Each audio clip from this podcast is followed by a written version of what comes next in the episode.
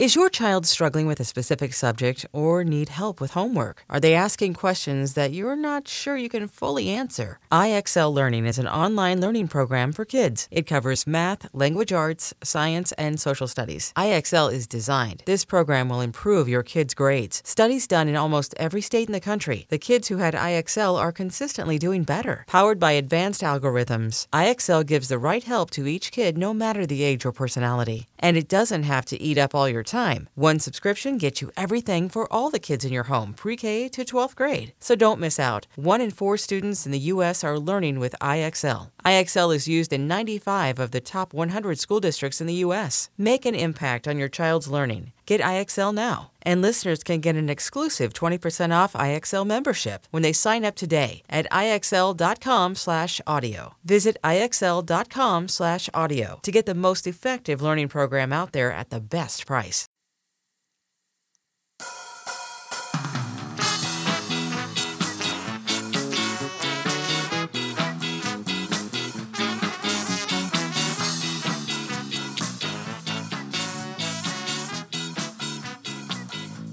Welcome to On the Bench. I am your host for today's episode, Brendan Sonnone, joined by Chris Nee, Zach Blostein, and we are over the midway point of the season now.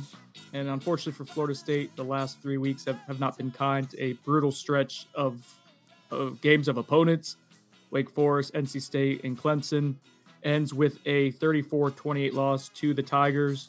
And FSU's on a three game skid entering this bye week with a pivotal stretch coming up in the back half. So, gentlemen, let's get going on this. Uh, I'll start with you, Chris. What were your thoughts of the FSU Clemson game live and then get a chance to rewatch it yesterday morning? Do you feel any differently about it than you did in the press box on, on Saturday evening?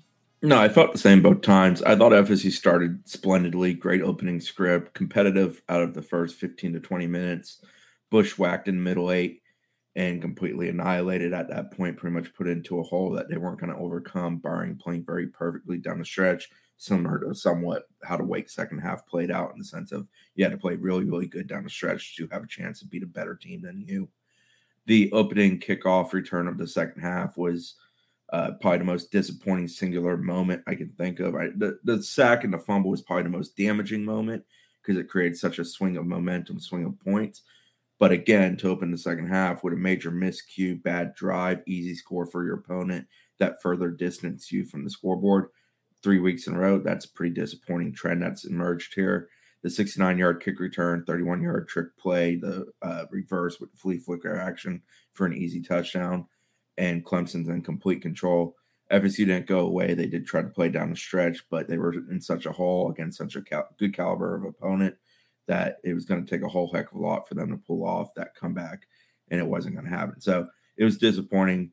Um, you know, there's little pieces of the game that I didn't like, some of the play calling at the goal line, but that's whatever. I'm not ever going to love every play call, so I'm not going to sit here and complain about individual play calls that much. I think it's foolish. Um, and and in general, I just you know, I, FSU's four and three, and I'm not real surprised they're four and three. I'm disappointed they're four and three only because they really had a golden opportunity against NC State to steal one of these last three and really squandered that one. That is probably the most aggravating moment of the past three weeks because it was the opportunity that they had to be a bit ahead of schedule, and now they're not there. They're essentially back on schedule. They're about where I think most people expected them to be through seven games well put. I totally agree. Uh, Zach, your thoughts on the game? You had a different vantage point than we did. Yeah, um, I'm a Chris. Like I think the the middle eight obviously is where Clemson um, succeeds uh, usually, um, and and they did that in this game uh, very well. Um, that kind of brought this game out of reach for FSU, even with their their last minute um, kind of stretch there in the fourth quarter to, to try and make it a game you know, they, it ends up only being a six point difference, but um, just it just didn't never felt that close, um, especially after you know Clemson went on that that uh, run towards the middle of that game. Um, you know, for me, like I, I agree with Chris. I think the NC State loss um, definitely is the most disappointing because it's a it's a game where Florida State should have come out on top. Um, they just made way too many mistakes, uh, like just stupid mistakes. Um, and, and and out of this three game stretch, that was the one game you can point to and like and be like, yeah, FSU should have won that. the Clemson loss is a little disappointing to me because you bet so much on on a huge recruiting weekend, and, and we'll get into it. I don't think it's all bad or anything. I don't think you're going to lose the class, um, but you could you had a real chance to to build momentum, um, and and I think a game where let's say it's the same final score, but FSU and Clemson are going back and forth, uh, scoring the ball the, the whole game, and it's kind of a close game the entire way.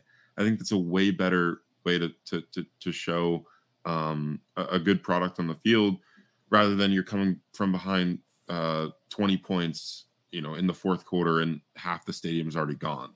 Um, yeah. So it definitely felt a little bit deflating recruiting wise. Um, but but from talking to the guys that came out on Sunday, it, it, wasn't like that. And we'll get it. We'll we'll dive more into those individual prospects. But um, just just you know, disappointing. I would say is my my word to describe this game yeah, on the recruiting aspect, that middle stretch kind of took the crowd out of it. And obviously, plenty of people decided to leave prematurely in the third quarter because it was out of hand to some degree at that point in time. So yeah, that that's a disappointing thing. It's one of those things where if it's three and a half hours straight of just pure energy, people really fired up, it, it has a different feel than the fact that in reality, the recruits got to see the best part of the fan base, best part of the energy. They're out of the gate for a good bit of the first half, but it certainly whimpered around halftime and kind of uh, dissipated there in the second half to a slight degree, just because the place emptied out. You look at Tron's touchdown catch, and the opposite end zone is about half empty that you can see when he's catching the ball from the end zone view or half full. No need to be so negative, Chris. Yeah. Hey, let's give Chris let's give Chris a round of applause for citing the middle eight on last week's on the bench. And I mean, as far as like evaluating what what could happen and what to be fearful of, uh, Chris knows what he's talking about. That middle eight was was damning. Apparently, the broadcast talked about the middle eight a lot too. Which yeah, know, they even had graphics. Uh, I noticed that rewatching it yesterday. Yeah, I mean, I mean, championship teams are great in the middle eight. I mean, Bama's the only team in the country over most of the last decade that is better than Clemson in the Middle Eight. There's a reason Clemson wins so many damn games. There's a reason they kind of suffocate you slowly, even when they don't have their best, most firepower, great teams that they've had some of these years. This year's team for Clemson is pretty good. Um, that defense is a very talented bunch, especially up front. Their secondary has some question marks, but the front makes up for it. You know, I like their linebacker group quite a bit. And then offensively, they know who and what they are. I, I, think they have such a better understanding of what they are offensively this year compared to last year with a good bit of similar personnel. Uh, Will Shipley's a heck of a player. His kick return was, you know, great job running through people. FSU players didn't want to make the effort that's necessary to stop a guy on a kick return, too many arm tackle attempts, which was kind of an overriding theme for FSU in this game. And he made them pay. And, you know, I thought Clemson called a good game too. Go ahead, Brandon. I, I, I didn't mean to completely. Oh no, no, that was that th- those were all good points. I mean the the kickoff return they were there was like three or four things I wanted to jump off of there. Uh, the kickoff return, like I felt that's probably been I have to sneeze too, so I was hoping to get that out of the way, and it's not happening. It's just kind of lingering there now. I was hopeful that so the kickoff return has been your kickoff return coverage has been probably your best unit of almost anywhere like on the roster this year. You've been so good in that in that coverage uh, unit, and you got betrayed by the effort for some guys on the weak side there that that weren't in position and did arm tackles. Uh, go back and look at it. There's a lot of defensive backs missing tackles there, so that was really frustrating. But to your point, the middle eight. I mean, so I got the numbers pulled up in front of me here, just just to kind of paint the picture of the last three weeks. Uh, Clemson with the middle eight average expected points added per play in that time span, which is again the, the final four minutes of the first half and the, the first four minutes of the second half. Clemson 0.59 points per play, FSU minus 0.56, which is that's a pretty huge swing. Like you're you're a play a point uh, different per play basically. That's that's a toughie.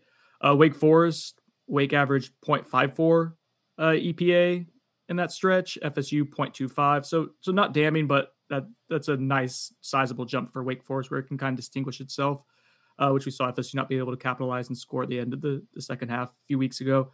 And then the outliers, NC State with FSU's EPA per play at 2.29, just huge, and NC State's at 0.3.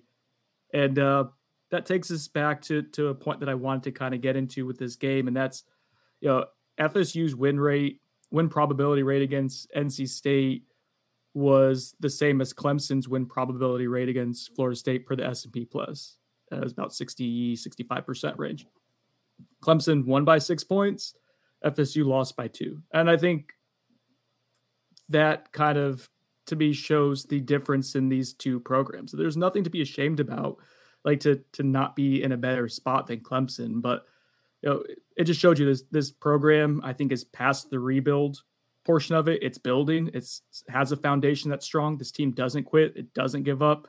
It plays very hard for its coach. That's all great. It has makings of an identity of positive elements of like being explosive on offense. Uh, but you were basically controlled against a, a better team in Clemson. I mean, outside of your opening couple drives, and even then, you had a chance to really open it up a little bit on that second drive. And I mean, that was all three phases three and out on offense, poor punt on special teams. And I think the defense, I forgot the defense bowed down in the in that second drive there. Regardless, uh, you really didn't have the opportunity to, to open things up as Florida State could have uh, against Clemson, and that was disappointing to me. Um, some of the storylines that have emerged from the game is well, FSU FSU did a great job running the ball. That's not a storyline that should be dismissed anyway. Uh, what FSU did running the ball against Clemson is ultra impressive. Nobody else in the country has done that. That Clemson defense is legitimate. That was a great rushing attack for FSU. But because FSU ran the ball well and threw it pretty effectively, they obviously racked up a lot of yards. Well, part of the reason they had to rack up a lot of yards is for them to score four touchdowns, it took them 80.5 yards per those drives. You're going to rack up yards when you have to go to full length of the field because you're never ever given a short field. You're never ever given a chance to be successful. So obviously FSU outgains Clemson. I believe it was 460 to 370, if I recall correctly. Yeah, part of that is Clemson's last four scores, the ones that gave them 20 points at a quick stretch. 39 yards, 42 yards, 31 yards, 18 yards. When you're given short fields because of a fumble recovery, a punt fake that goes poorly because it's somewhat diagnosed right before the blitz or before the snap because of the movement, those instances are going to change the scoreboard in the sense of stat watching. I'm not trying to act like FSU didn't do a good job containing Clemson because, in general, yes, they did. And I'm not going to act like FSU's offense didn't do a good job of putting up yards against an excellent defense because, yes, they did. But like in the end, I don't give a you know what about a 460 versus 370. If Clemson's getting 20 points and going, you know, a combined what about 120 yards, and FSU's getting 28 points, eight more points, and they're having to go 322 yards to do that. Well, that's your difference. That's why the yardage is so different. Like to me, I don't fall back on those type of things. It's why did you score? Why did you not score? And what can you do to be better at what you're doing? FSU's issue right now, and a major issue in the last three games against very good opponents, is that they're ultra inefficient at certain things. You know, diff- different issues have shown up at different times. Last week it was drop balls, a lot of penalties. This week there weren't a lot of drop balls. Penalties were drastically reduced. The issue with this week is that they just never had themselves in a very good position to go and score, and they had multiple drives fizzle out because they were not good at short yardage situations or they were ineffective at the goal line uh, you know, it's things like that. And for them to be the best version of themselves, to pull off games against teams that are just plain and simply better than them, they have to be more efficient. They have to be a better version of themselves than they've been the last three weeks. They had an opportunity to win all of those games. They probably almost certainly should have won at least one of them. And it's really on FSU that they didn't more so than the opponents that they played. And that's not to take anything away from Wake Forest, best offensive team FSU is going to play this year. Clemson, the most well rounded team FSU is going to play this year, and NC State, who has a very good, capable defense. And we all know is a pain in the ass for FSU to go play. They just don't play good at that place. In some ways, it's this is catch 22 in some ways it feels encouraging that you you know where you are as a program like you have moved in the direction to where you can compete with all of the teams in your in your division right now and if you play your a game you you can beat all of them I don't yeah. know if that was the case a couple years ago, but, but that's where you're at now. Now it's about this is the win close margin, win win uh, lose close, win close kind of like echelon that you're you're moving into this this range is like finding ways to win these type of games. Yeah, that's the next step. The the not the problem, but when you lose three straight, you put yourself at four and three. Let's say the average person expectation, I'm using my expectation in this example, is seven and five to eight and four in that ballpark well, you're living that life right now where you know you got five in a row coming up. Syracuse is better than expected. Florida, you know, their defense is pretty dreadful, but their offense can do some things, mainly because their quarterback can be explosive at times as a runner. Uh, Miami is Miami, you know, not very good. Offense puts up a lot of yards, doesn't necessarily put up a lot of points. Louisiana, who's been disappointing for Louisiana standards in recent years, had a major win streak end this year, haven't really bounced back. And you have Georgia Tech, who you know, fired their coach, hasn't been very good, but has played with a little more uh, I can't think of a good word. Life, energy, yeah, urgency, yeah, caring, efficiency since they fired their coach. So like you should win what four and one is a safe, comfortable comment there for the last five. Uh, that puts you at eight, four, and I think every one of us would be satisfied and happy with that, despite the opportunities that had exist, existed that FSU did not, uh, you know, get a win out of, specifically like the NC State example. But like if you stumble and lose two of those, you're right exactly where everybody kind of expected. And I guess that's fine, but I don't know that seven and five does what you had set yourself up to be capable of doing this year with the way you began the season. It kind of goes back to expectations. I've written about this before. It's like this team seems to do better when there's not lofty expectations on its head, almost in a game to game, like quarter to quarter basis. Um, and so you started the season with like, oh, if you win, you know, one of two against LSU and Louisville, uh, that would be great. And you start off 4 and 0. You find ways to, you hold on against LSU, you overcome a ton of injuries and a really gritty, gutsy performance against Louisville, and you're 4 0. And all of a sudden, expectations changed. And we saw the weight of those expectations weigh on the team against Wake Forest. Second half against NC State, uh, we again saw the weight of expectations seem to kind of weigh on on this team a little bit. And uh, again, that to me is just as we study this program and it, its climb and its ascension under Mike Norvell, and you're trying to see like what the ceiling is, where where do you go, how far can you can you climb? I think that's really interesting to see. It's like how how and when that that light switches for this team. Like when do you figure out a way to because all these three games you just lost, like none of us are shocked by it. Like, You could have lost any one of these, and, and you probably should have gone one and two. So you're you're net negative a little bit, but it's nothing crazy. Uh, it's more so the kind of the trends of not being able to handle certain situations of pressure while not to Clemson, NC State, Wake Forest all have examples of you kind of falling in quicksand and not being able to get out for a long period of time. Maybe you eventually get out, maybe you don't. Uh, but, but how do you do when things aren't going well? Uh, how do you do when lights are a little brighter? Uh, that's part of watching this this program ascend that I'm very interested in in watching, not just the remainder of the season, next couple years part of the issue for the team right now too is when they get into a deficit, no matter how good they're capable of playing offensively in like spurts, like quick strikes, which we saw late against Clemson, at some point your defense has to create a takeaway or a short field or something that spurs you along. And right now they're just not doing it. They have one takeaway in three games. That takeaway came on a fourth down that would have been turnover on downs anyways it, it, just doesn't exist right now. It's not a component of what this team is, and that's got to change. And Mike Norvell referenced that in the post game. But you know, at some point, the field has to be shortened in FSU's favor. At some point, they can't keep living this life of having to put together long drives while combating long drives constantly. It's just not winning football. We'll get into it in a few minutes. I thought the cornerback play was it's been sketchy, uh, but like against Wake Forest, you kind of understood that at least to an extent. Uh, this this game against Clemson was illuminating to me of of where that group is or or where it isn't. Maybe better way to put it. Then that needs yeah. to be rectified.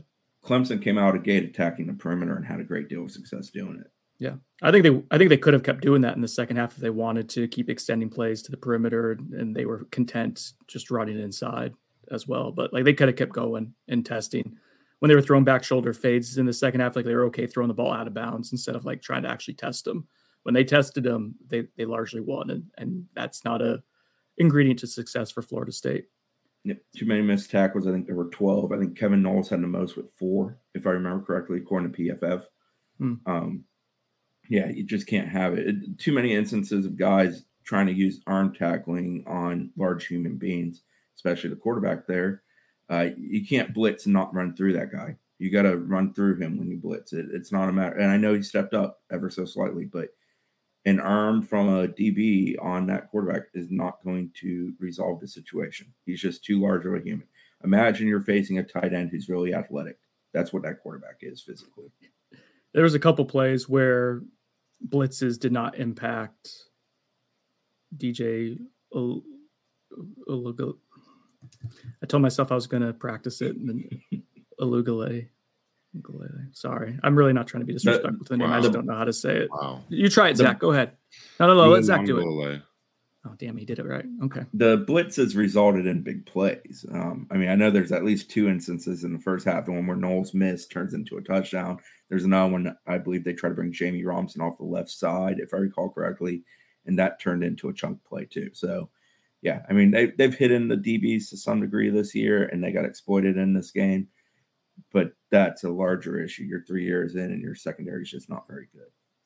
Yeah, we'll, we'll talk about that in a minute. Uh, Zach Buy or Sonnone, my column. I'm buying it. Um, I didn't think it was that like people were making a huge deal out of it. Um, I don't know, but like I was in the stadium. That game was not like it, although the, the, final score was a, a, difference of six. That game was never close. It never felt like that. Um, like even on their the comeback run, like it it just never felt like Florida State was in that game. Um, you know, in reality, yes, they could have won it. Maybe they get that onside kick, but like I, I just no one was expecting. It. It's it's hard to put into words, but that middle eight that we're gonna keep talking about, I'm sure you guys have heard a ton, just killed Florida State. Like it what wiped out any life that FSU had in this game. Um, and then I think Brendan's article does a good job of explaining that and I don't think it was too harsh, or or I don't know what people are saying about it, but um, yeah, I'm not sononing it like the rest of the board. You just saw the downvotes. Yeah, I like to tease you about it though. You remember me leaning into you and what I said? I said, Chris, what do you think of of this angle? And you're like, people aren't going to like it. Wow. What are your What are your thoughts? I thought I was articulating much of what Chris was feeling during that game. I, what we were feeling. I mean, Brett's sitting next to me. Chris is sitting next to me. Uh, Dane's kind of hovering around like a beautiful little uh, butterfly, just giving us little positive kisses. Not I mean, I, that's weird. What the? I, I always like to sleep on it um, to a degree, and I know that's not how columns work. You got to fire it off at the whistle type thing, but I was extremely disappointed on Saturday by the fact that a team that preaches response so much really failed to respond in the middle. They they got they just got waxed in that stretch. And the the opening of the second half for the third consecutive week is such an, a high point of frustration for me because at some point you got to change that. Like you're letting teams back into games last week, you're letting teams run away with games the two weeks sandwiching last week. Like mm-hmm. you can't do that. It's not allowed. Um, I thought FSU played a good ball game for the first 20 minutes. And I thought they made an effort in the last, you know, what, six or nine roughly minutes. Nice. So that that's about half of the game. The issue is the other portion of it, they got the doors blown off. And you just can't have that. You, if you're gonna, it, it's like a championship match. If you're gonna beat them, you're gonna knock them out early or you got to hang with them to the last whistle. And while FSU made it look like they hung with them to the last whistle because of the margin, that's because they really, you know, they tried to win the last couple rounds after losing around four to ten. So, you know, I, I I was disappointed in what FSU did. I wasn't surprised by the outcome of the game. I guess it's the best way to I can put it.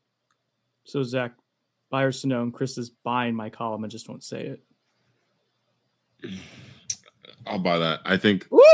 I think Chris is a huge fan of the column. I, I will admittedly say I read the column. I did not enjoy it. I didn't like it. I thought it would go exactly how it went with response to it. I wouldn't respond to it that way because I get the point you're making, but like, yeah, I just I, I didn't think it hit the mark. But here's the thing: I want to I want to bring up a point, and this kind of defends uh, Brendan's column. So two four seven has a talent uh, calculator now um, that basically calculates how many, you know, five, four, three star recruits each team has.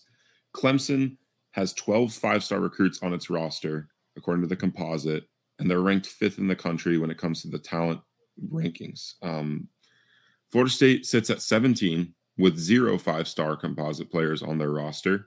Um, and if you want to count the guys that that were, I, I, think in the top two, four, seven towards the end, it's Demorie Tate and Travis Jay, who both will haven't played snaps and will not play snaps for Florida State this year.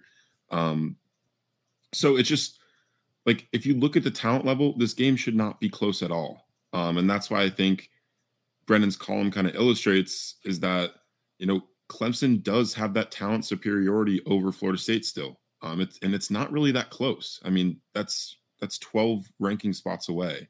Um, UNC's closer, Miami's closer in the talent le- ranking level um, to Clemson within the ACC is what I'm uh, speaking of um, than, than Florida State. So FSU has to recruit better, um, and I think we'll get into that. But but I think that's a huge reason for why you see a lot of these mistakes. Uh, Clemson just has better players. Like you can't say that a lot about a lot of the rosters that FSU's played so far. Like Wake does not have a better you know talent ranking than Florida State, and they still lost that game pretty handedly. Um, but but I think Clemson has like like what Brendan was saying, like Clemson does sit at a different spot than FSU within the ACC uh, when it comes to recruiting, and then how that translates to on-field results. I wrote a column in 2016, I believe, uh, writing that Clemson, I think it was 2016, that Clemson was starting to surpass FSU uh, from a talent perspective. That was starting to. I don't think that was received very well at the time. Uh, after the the loss against Clemson in 2019, I basically wrote like this just shows like how far away they are, and that Willie's not going to be the one to get them there. That wasn't received particularly well. I had friends text me that thinking it was crazy, uh, and saying, "Well, we got closer this year in 2019." A couple games later, he was fired. Uh, it's for whatever reason, it's tough to admit like where you're at as as a program, and like I don't dismiss that this team fights hard. I enjoy watching this team because of the way it's been built and because of what its DNA has evolved into under Mike Norvell. Like he's done a great job with that. And, he, and that's happened at a discounted rate too. Like Mike Norvell is not paid among the, the top tier Power Five coaches. So you're doing that at, at a, you're becoming consistently uh, above average to good at a discounted rate and this program desperately needs that well documented on this podcast of, of some financial stuff this program has been through and, and where you were at after whiffing on the Willie Taggart hire, after the Jimbo uh, basically quitting on you. And, and, so my point being is that this program is moving in the right direction. Uh, just the stretch and particularly the exclamation point being the, the way Clemson handled you after a good first 20 minutes in which you were tied up really shows just still how much further you have to go. But the thing is, like, I don't think it's insurmountable at this point. I think it's moving in a direction, and maybe that should have been my tone after the game on Saturday. Like, this is the first time in a long time where uh, Clemson kind of flexed itself and and showed, yeah, you're not you're not winning this today. We still have too many too many weapons, too many strengths for you to overcome if you're not going to play a clean game of football but I think it's moving there to where you're you're almost at the point you're year two away. If we allude to what like Zach talked about, the, the recruiting aspect of things, if you're able to keep developing, if you're able to get a couple more key players to turn the tide a little bit, then all of a sudden you're in a chance where you're in dogfights with Clemson again.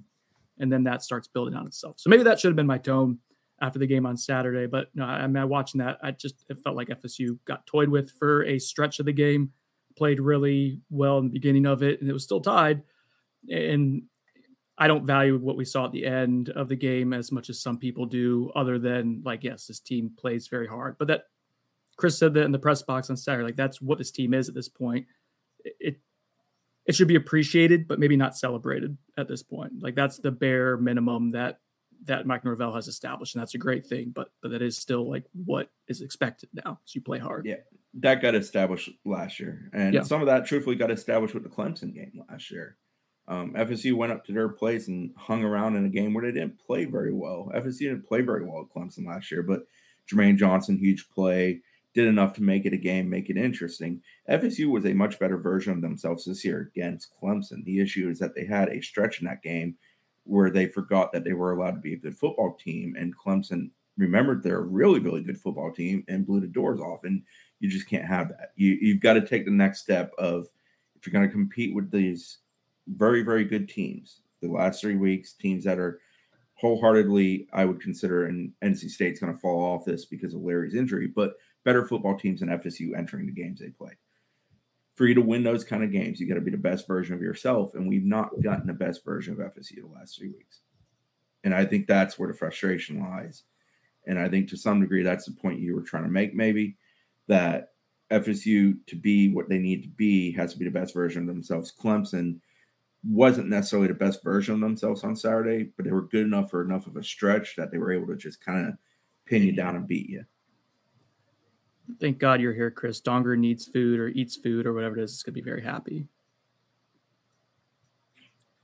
Hey, let's give a quick shout out to our sponsor of the Buyers to Known segment, their Turner Group. If you're looking to buy or sell a home in Central Florida, is where they're located, but really throughout the entire state under the Keller Williams umbrella, the Turner Group can help you out and make the home buying experience, uh, which can not always be super pleasant or easy. They make it as easy and pleasant as possible. Uh, Colin has a lot of fun with this whole experience. Like he does a really nice job of getting back to people quickly, being communicative, uh, communicative, communicative. Sorry, Colin. Uh, Colin, Colin is an FSU grad. Amy, his wife, is an FSU grad. They have a small, like, hands-on uh, outlook to buying and selling homes, to where they're able to to help you guys out like kind of a boutique sort of way that is really helpful and productive. Uh, you don't want to be just another number with the big boys. No, no, no. You want uh, good customer service. People are going to work for you, work hard. They have helped close on almost 100 homes in the last year. Add to that, they they hustle, become part of uh, the Turner Group family and umbrella. Let them know that on the bench sent you. You can start off your home buying process, if you're just interested in learning a little bit more what it would look look like, reach out to Colin at 407 403 8546. You can email them at get started at theirturnergroup.com, or the easiest way to me is just Google the Turner Group. You get to see a bunch of five star reviews and know you're in pretty safe hands there when you're buying or selling a home. With that in mind, I don't really have any buyers to questions for today. I just want to give a shout out to our buyers to sponsor. I think we do a whole buyers to uh, mailbag ish type of episode in the bye week coming up uh, in the next few days, fellas. But for now, let's take a little bit of, of time here to step back, evaluate Florida State is. You're four and three at the, this juncture of the season. We knew this was going to be a critical stretch for FSU. I think Chris articulated it beautifully. You had a chance to be ahead of schedule based on how you started, based on where you were at against NC State. Uh, weren't able to close there. Now after a three game losing streak, you're you're probably on schedule.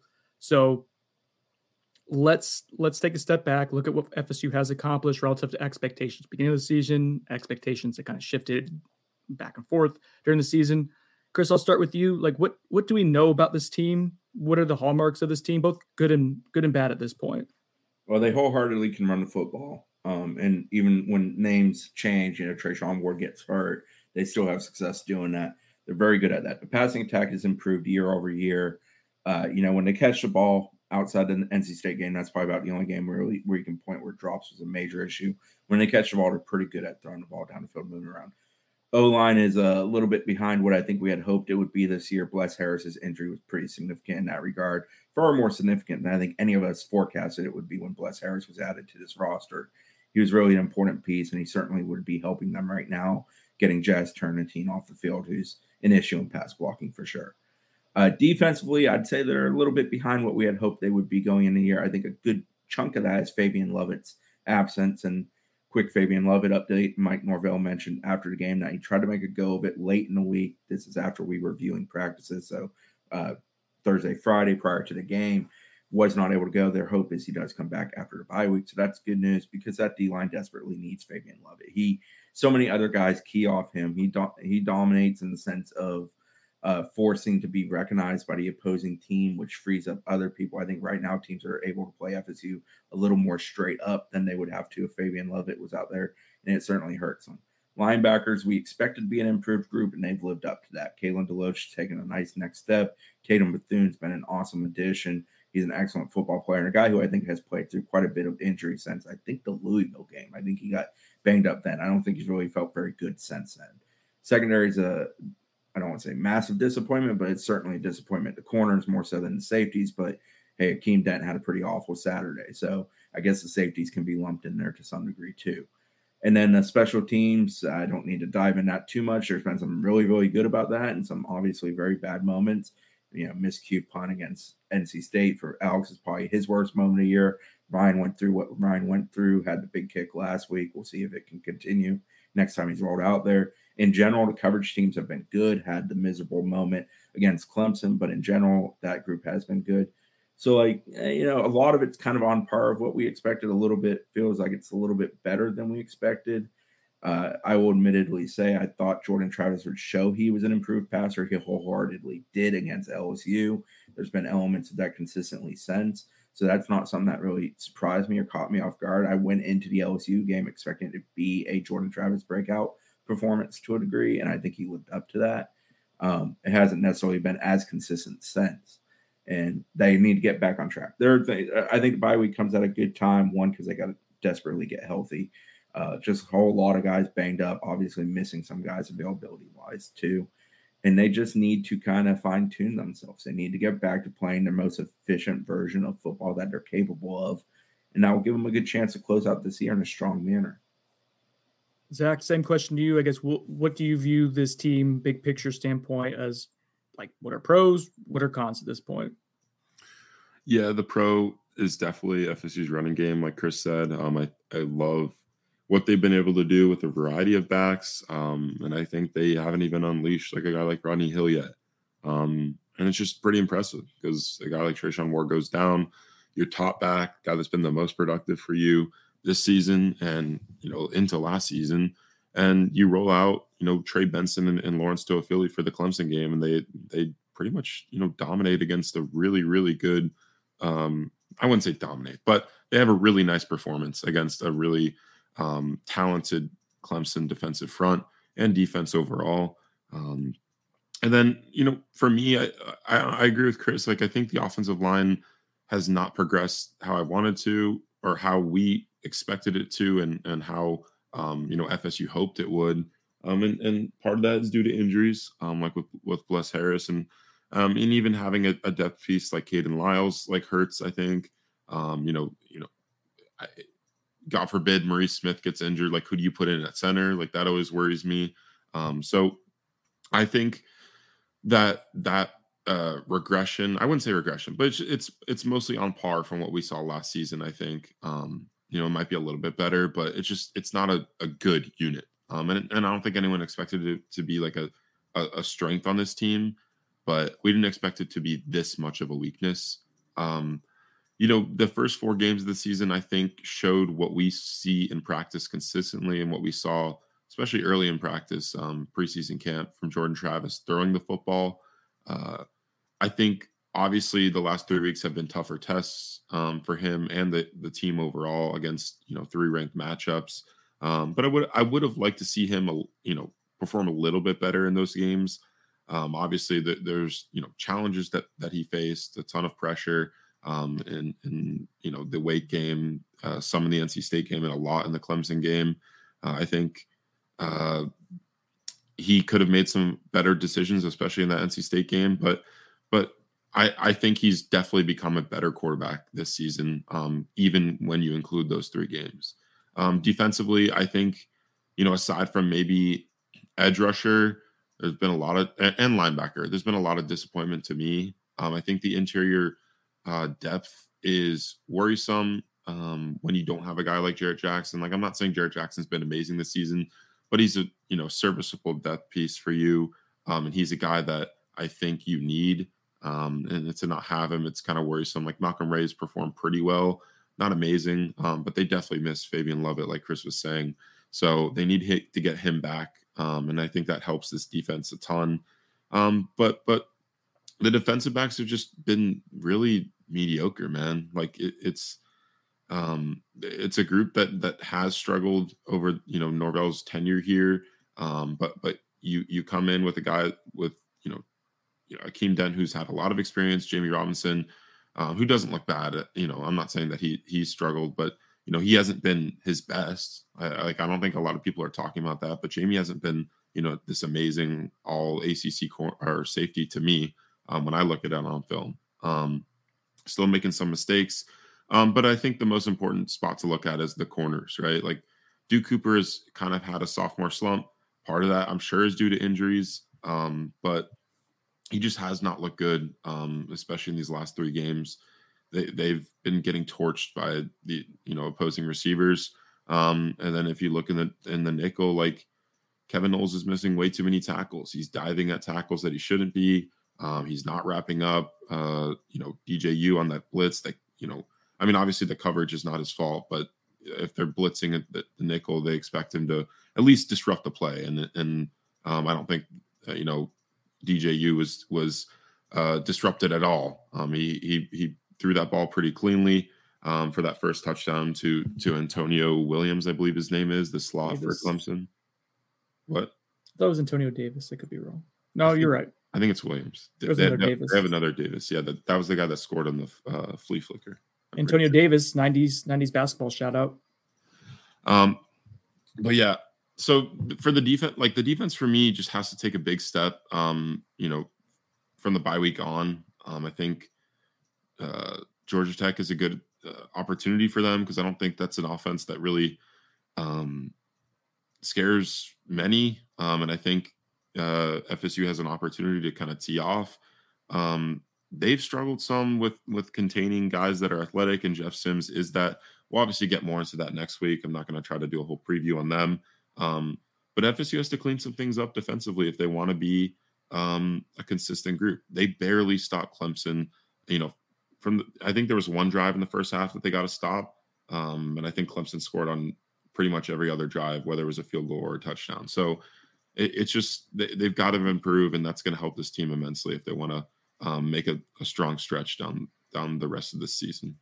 Yeah, Clemson's drive chart against Florida State was pretty telling. Punt and then touchdown, touchdown, field goal, touchdown, touchdown, field goal. There you yeah. go. Uh, so let's see one or two more big picture kind of questions here as we recalibrate, reevaluate midway point, past midway point a position group that's exceeded expectations and that's disappointed. Let's start off with disappointed. I think you guys both kind of touched on it. Cornerback, right? Corner. Like yep. this has not been a position group that's been a strength for you. You've had to hide it. I think Renardo Green's been solid, but the inability to get a running mate with him involved and, and find some level of consistency, whether it's been a Amari Cooper having some injury issues early in the year, not being himself. Uh, and Jones is kind of, I think at, at this point, it is what it is with with him. Uh, like what we see in practice doesn't translate to games to to near close enough of a level, even if he's not a liability and not playing like a strength out there.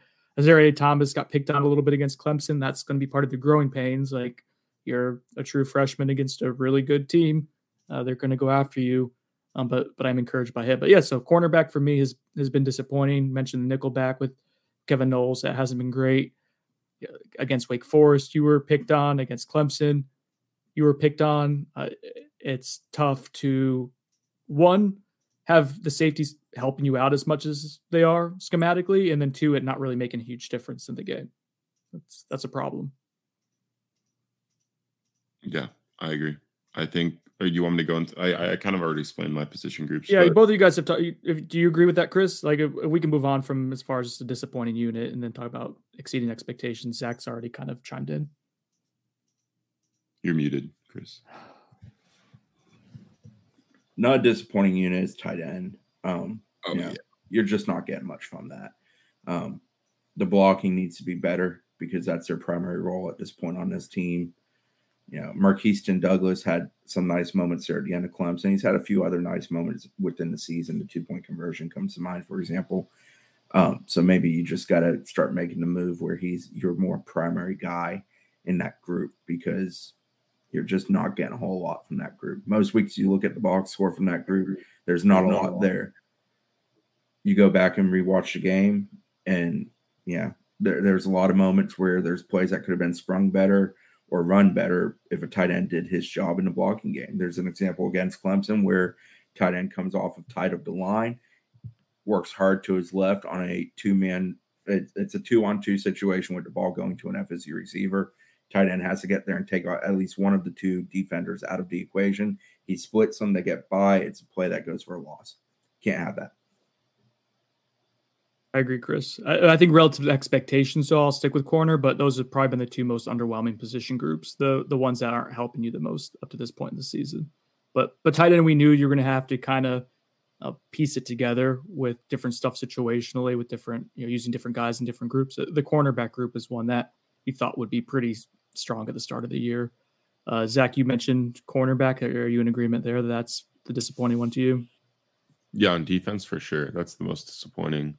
Um, I completely forgot about tight end. Yeah, that's that's been such a not great group. Um, just it feels like they do more harm than help in in a lot of these games. Like they I don't know. Watching on film, it's it's almost like agonizing to to watch some of the blocking that they do or lack thereof. Um, they need to recruit that position better, man. I don't know if it's through the portal, um, through the high school ranks. Like I think Brian Courtney can do something for you in a few years, maybe, but he's not ready to do it now. Um, and you you need someone at that position. Um, they they had a, a piece like that last season, Jordan Jordan Wilson. Yeah, yeah, he was a a, a, a, good blocking tight end. They don't have that this season, and they don't. I you know Cam McDonald's an above average receiving tight end, but but that's not your entire job at that position, and they need someone to be able to do both or just do one really really effectively, and they don't have either right now on the roster. What about a position group that's maybe exceeded expectations that we're happy with? I'll start off with edge rusher. I mean, I think Jared Verse, when healthy, has been better than we thought he was going to be. Patrick Payton emergence been nice. Uh, mute your mic if you're going to cough into it, Zach. Leonard Sorry. Warner has been a really nice piece. No, no don't, don't make excuses. um, so go ahead. And Derek McLendon's been solid. Like that, that's a group that we thought would be kind of at a weak point for you defensively. I think at the very least they've been neutral, if not a strength at times. So that's that's been good and that's encouraging. And that's without you know Byron Turner, someone we all like. Interested to see him when he when he returns and is dressed out and, and regularly you know, participating. So yeah, I, I'm I'm happy with what we've seen at defensive end this year. That's been a plus, and it's going to be big for you in the in the back half of the season. Zach Coffer.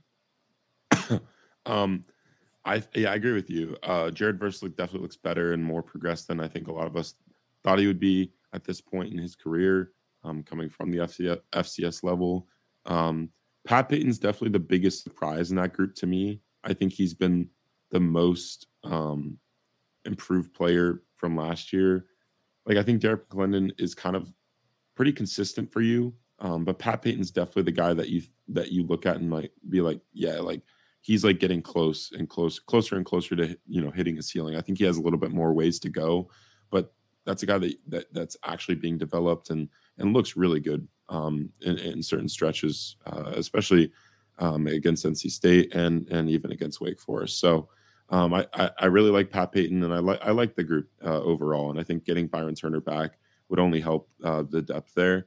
Um, but yeah, for for other positions, um, obviously running back, receivers, the the one I'd point to on offense. Um, I, I mean, that was the weak.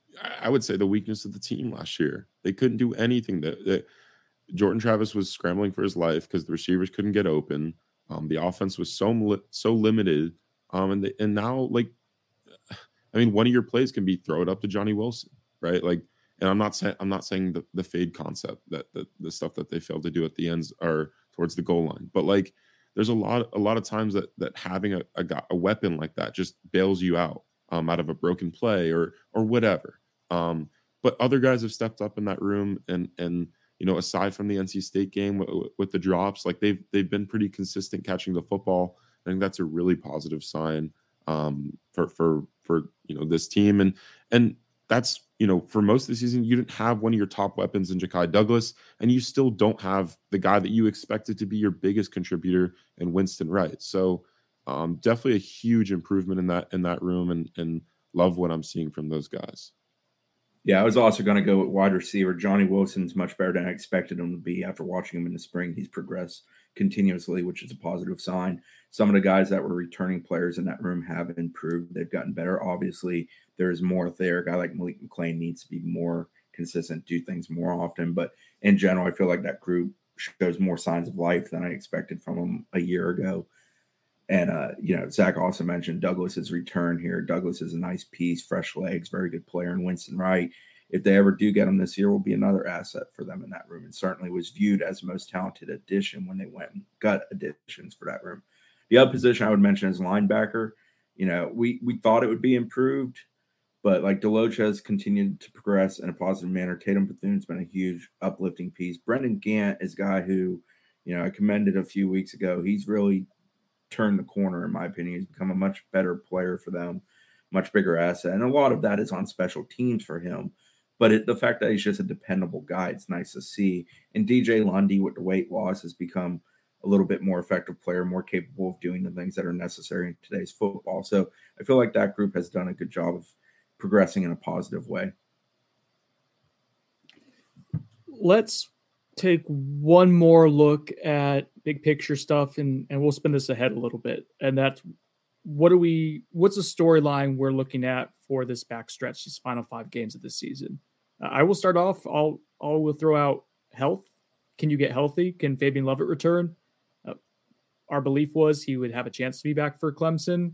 That ended up not happening, but when we, did the Buy or Sonnone a couple weeks ago, and it's Clemson bye. We thought that was about the earliest he would return, and you know, getting the bye week. Mike Norvell indicated this now, like he he's someone who was trying to get ready for Clemson. I think that bye week's going to help him out. But beyond just Fabian Lovett, like Zach mentioned, Winston Wright, is that someone you can get for the final few games of the season to at least integrate into the offense a little bit, uh, just to have the entire offensive line time to heal up and maybe get less braces and bandages out there would be great defensive end. Can Jared Verse get that knee brace off? You know, that seems to keep bothering him. just some time for that to become less inflamed, the knee there.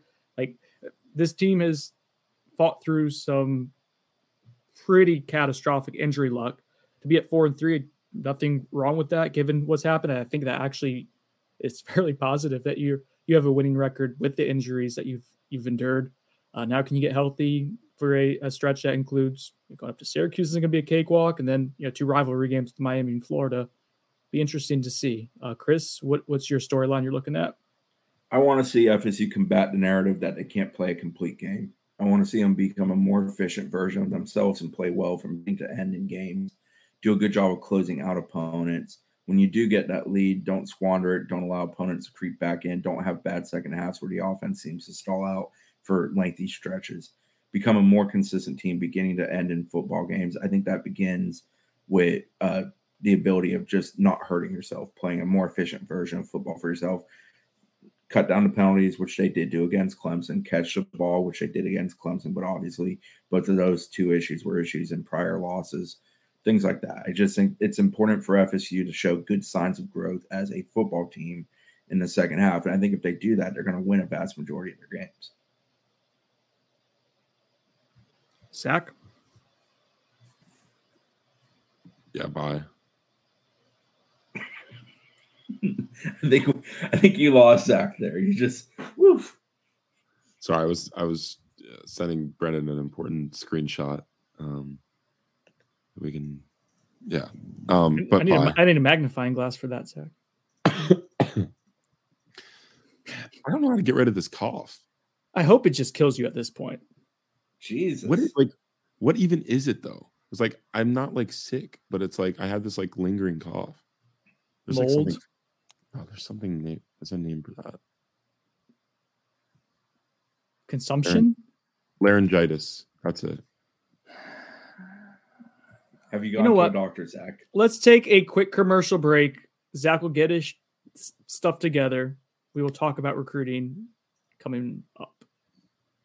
eBay Motors is here for the ride. Remember when you first saw the potential?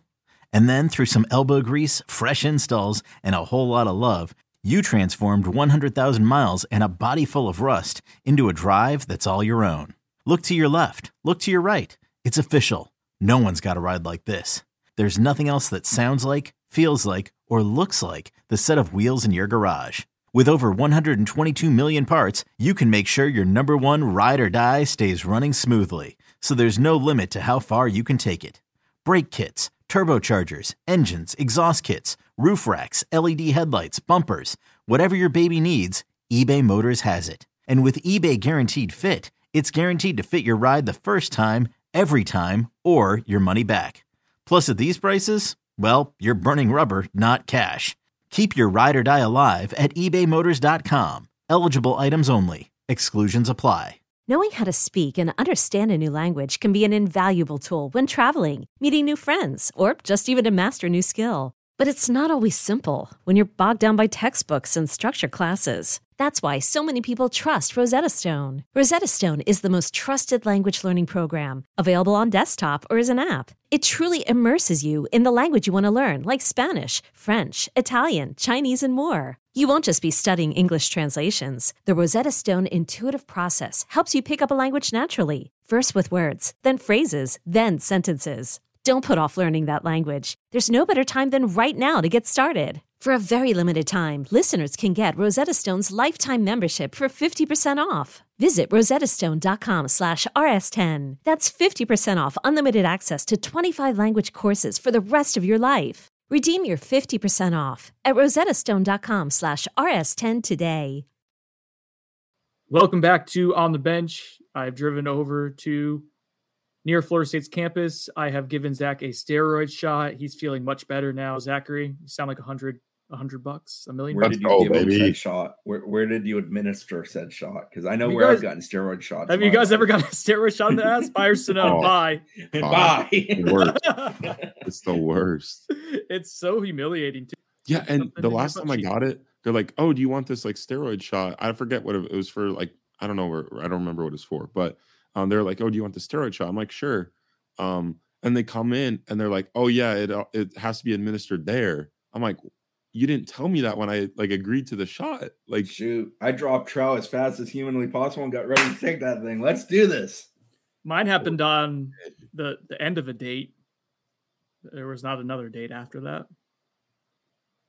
Wait, you had to get a steroid shot on a butt cheek during a date? No, the end of a date. We went for it was like a Was second it date. still a portion of the date? not into that stuff, Chris. Come on. we, went, we went for a walk at Lake Ella. If you're from Tallahassee, lived in Tallahassee, you know You got bit by a duck? the the Lake Ella waters does some weird things, some weird mutation to animals and creatures living uh, around it. So a gnat or something flew in my eye, and within ten minutes, my eye swelled up like to the size of a golf ball. The area around it, and we had to go to the um, the patients first across the street. Uh, they had to administer a, a steroid shot in my butt. I stayed like that for a couple days.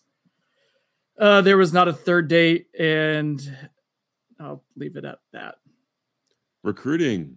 Um, Florida State hosted a huge weekend uh, for for the Clemson game. Um, they had a ton of commits on campus. They had a bunch of targets as well. Um, we were out there on Saturday and uh, even on Sunday for some of the guys that made it back to campus to visit with the staff some more before departing town. Um, and and I'll and I'll provide some updates on on how a lot of those visits went. Um, I, first, I want to start with with five star wide receiver commit Hykeem Williams. He was back on campus. There's a full video the interview that we did with him on those 24 7. Um, but he talked a lot about how this is home for him. Um, he loved making it back. He says he gets goosebumps every time he's in Tallahassee. Um, so super comfortable here. Uh, lo- you know, has a really good relationship with with Coach Dugans, Ron Dugans, and, and head coach Mike Norvell.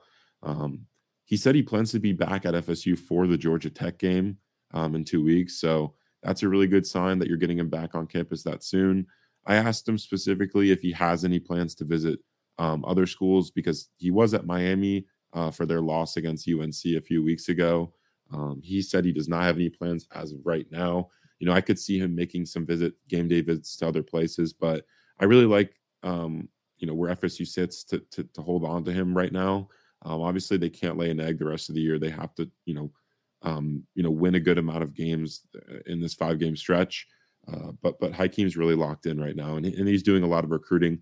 One of the guys he's recruiting is four star defensive back Damari Brown, who was on an official visit to FSU over the weekend. Damari um, is a uh, blue chip guy out of American Heritage High School down in South Florida. Um, that's how he knows Hykeem really well.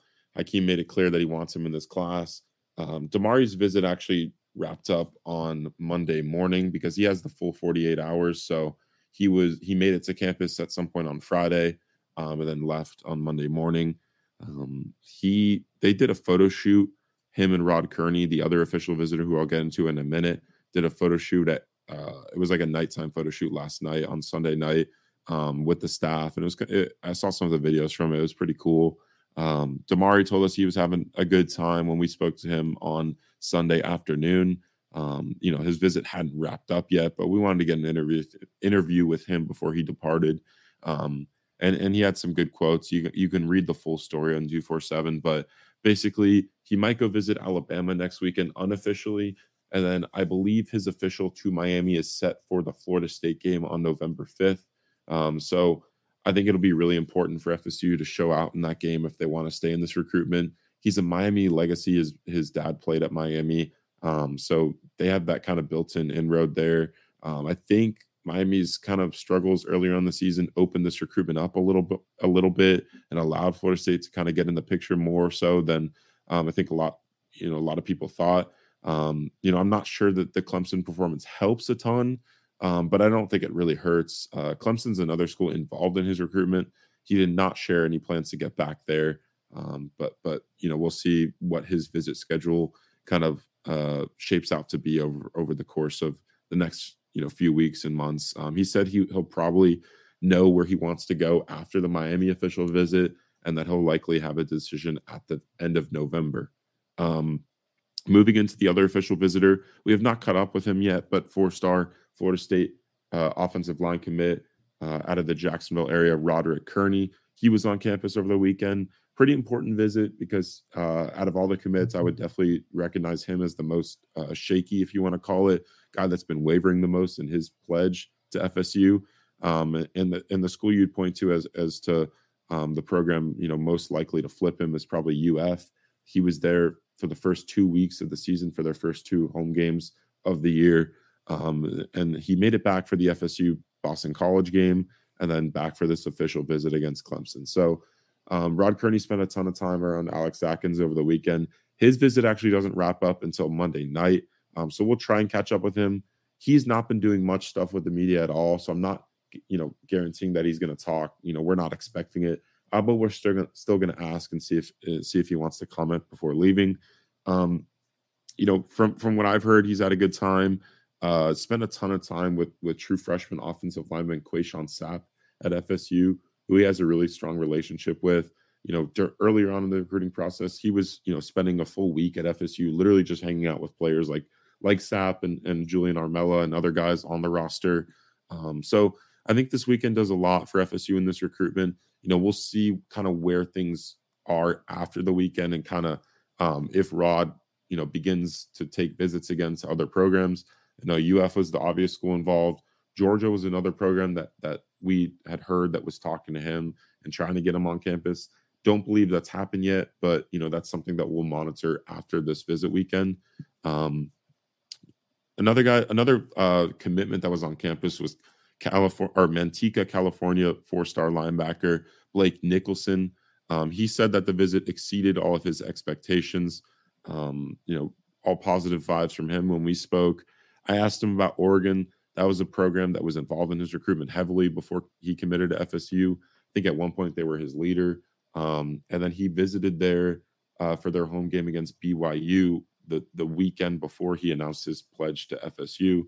Um, I asked him about you know if he had any plans to get there or anywhere else. He said he did not.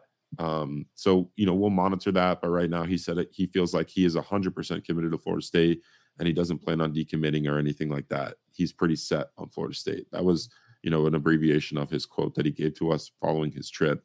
Um, Chris wrote that story on Noles 24 7 if you want to read it all. We have a ton of coverage. Um, there were some other, you know, really talented 2024s.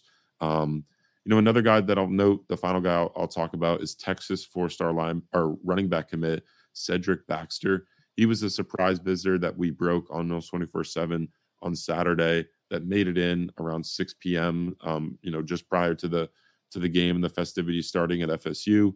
He was uh, brought in by his area recruiter Kewan Ratliff, who's really good in that uh, Orlando area. Um, you know, Baxter grew up a, an FSU fan. He was at once, you know, one point committed to FSU. You know, earlier on in his recruiting process, he decommitted um, in the spring of 2021, and and FSU hasn't really been involved since then uh, until this visit. Um, he kind of said that that you know he, like I said, he he grew up big FSU fan, so he he says he watches them like every Saturday. Um, this was a really good opportunity for to see them in person and, and and he loved it. Um, getting his, I think it was his first game day experience inside Doak Campbell Stadium. So he said the atmosphere is really fun for him.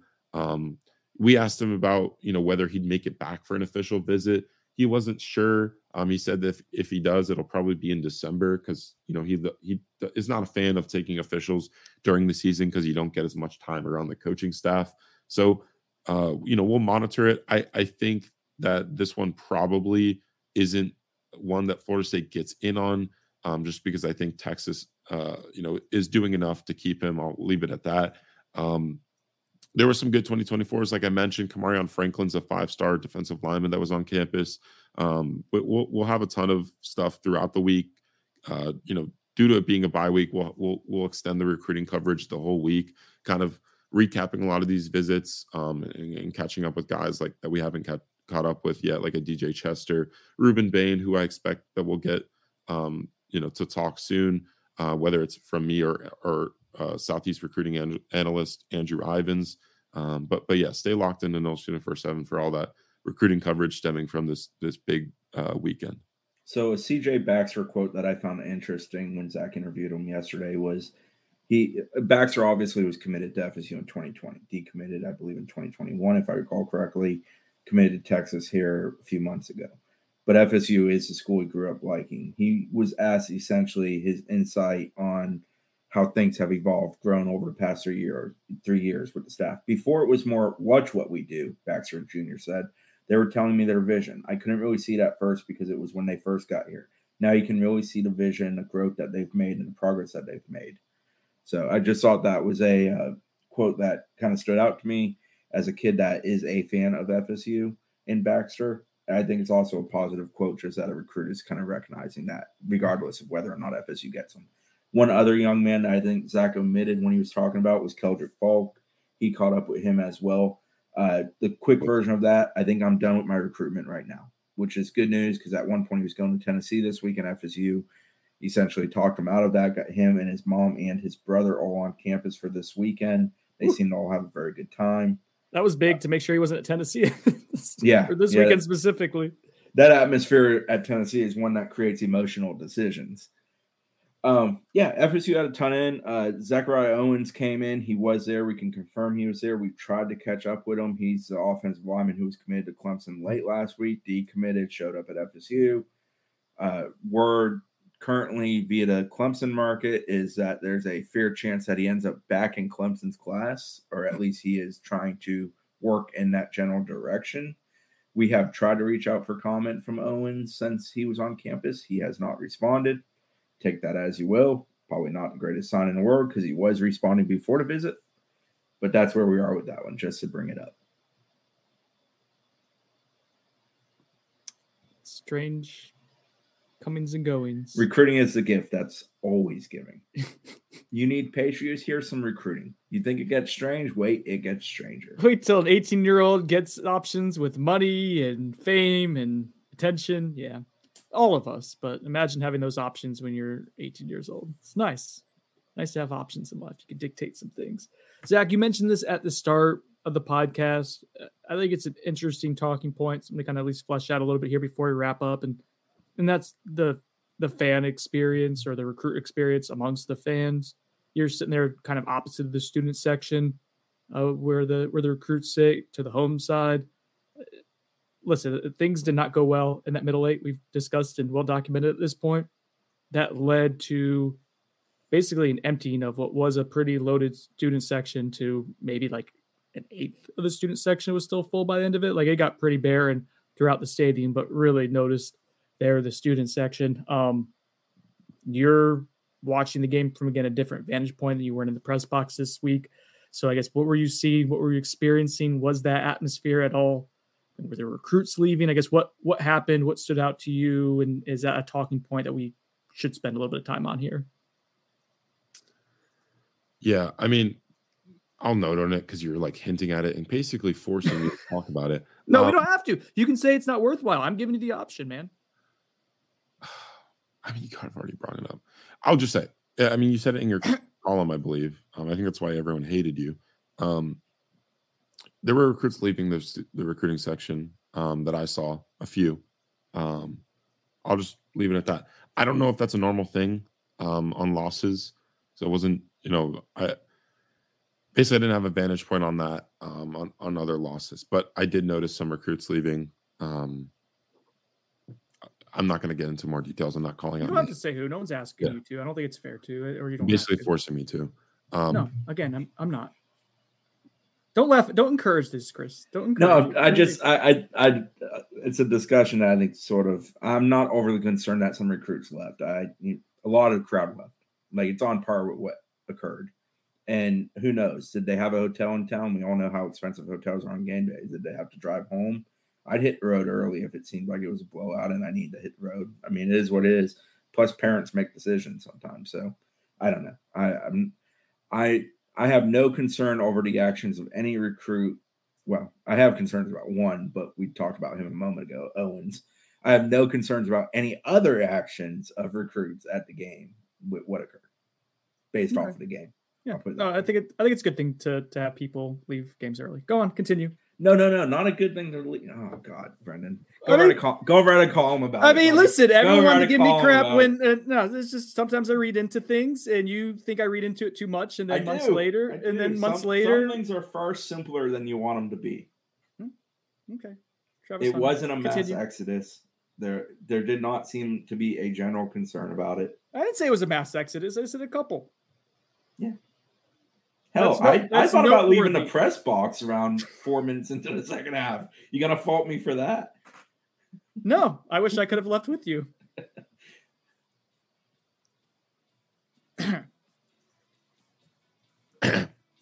Are we done? I think Please. so. God, it's so much more fun to cover when they're winning games. All right. we, re- we really need a bye week. For Chris Nee, for Zach Blostein, this has been Brendan Sonnone with On the Bench. Thanks for listening if you listened up to this point. Sorry, Colin.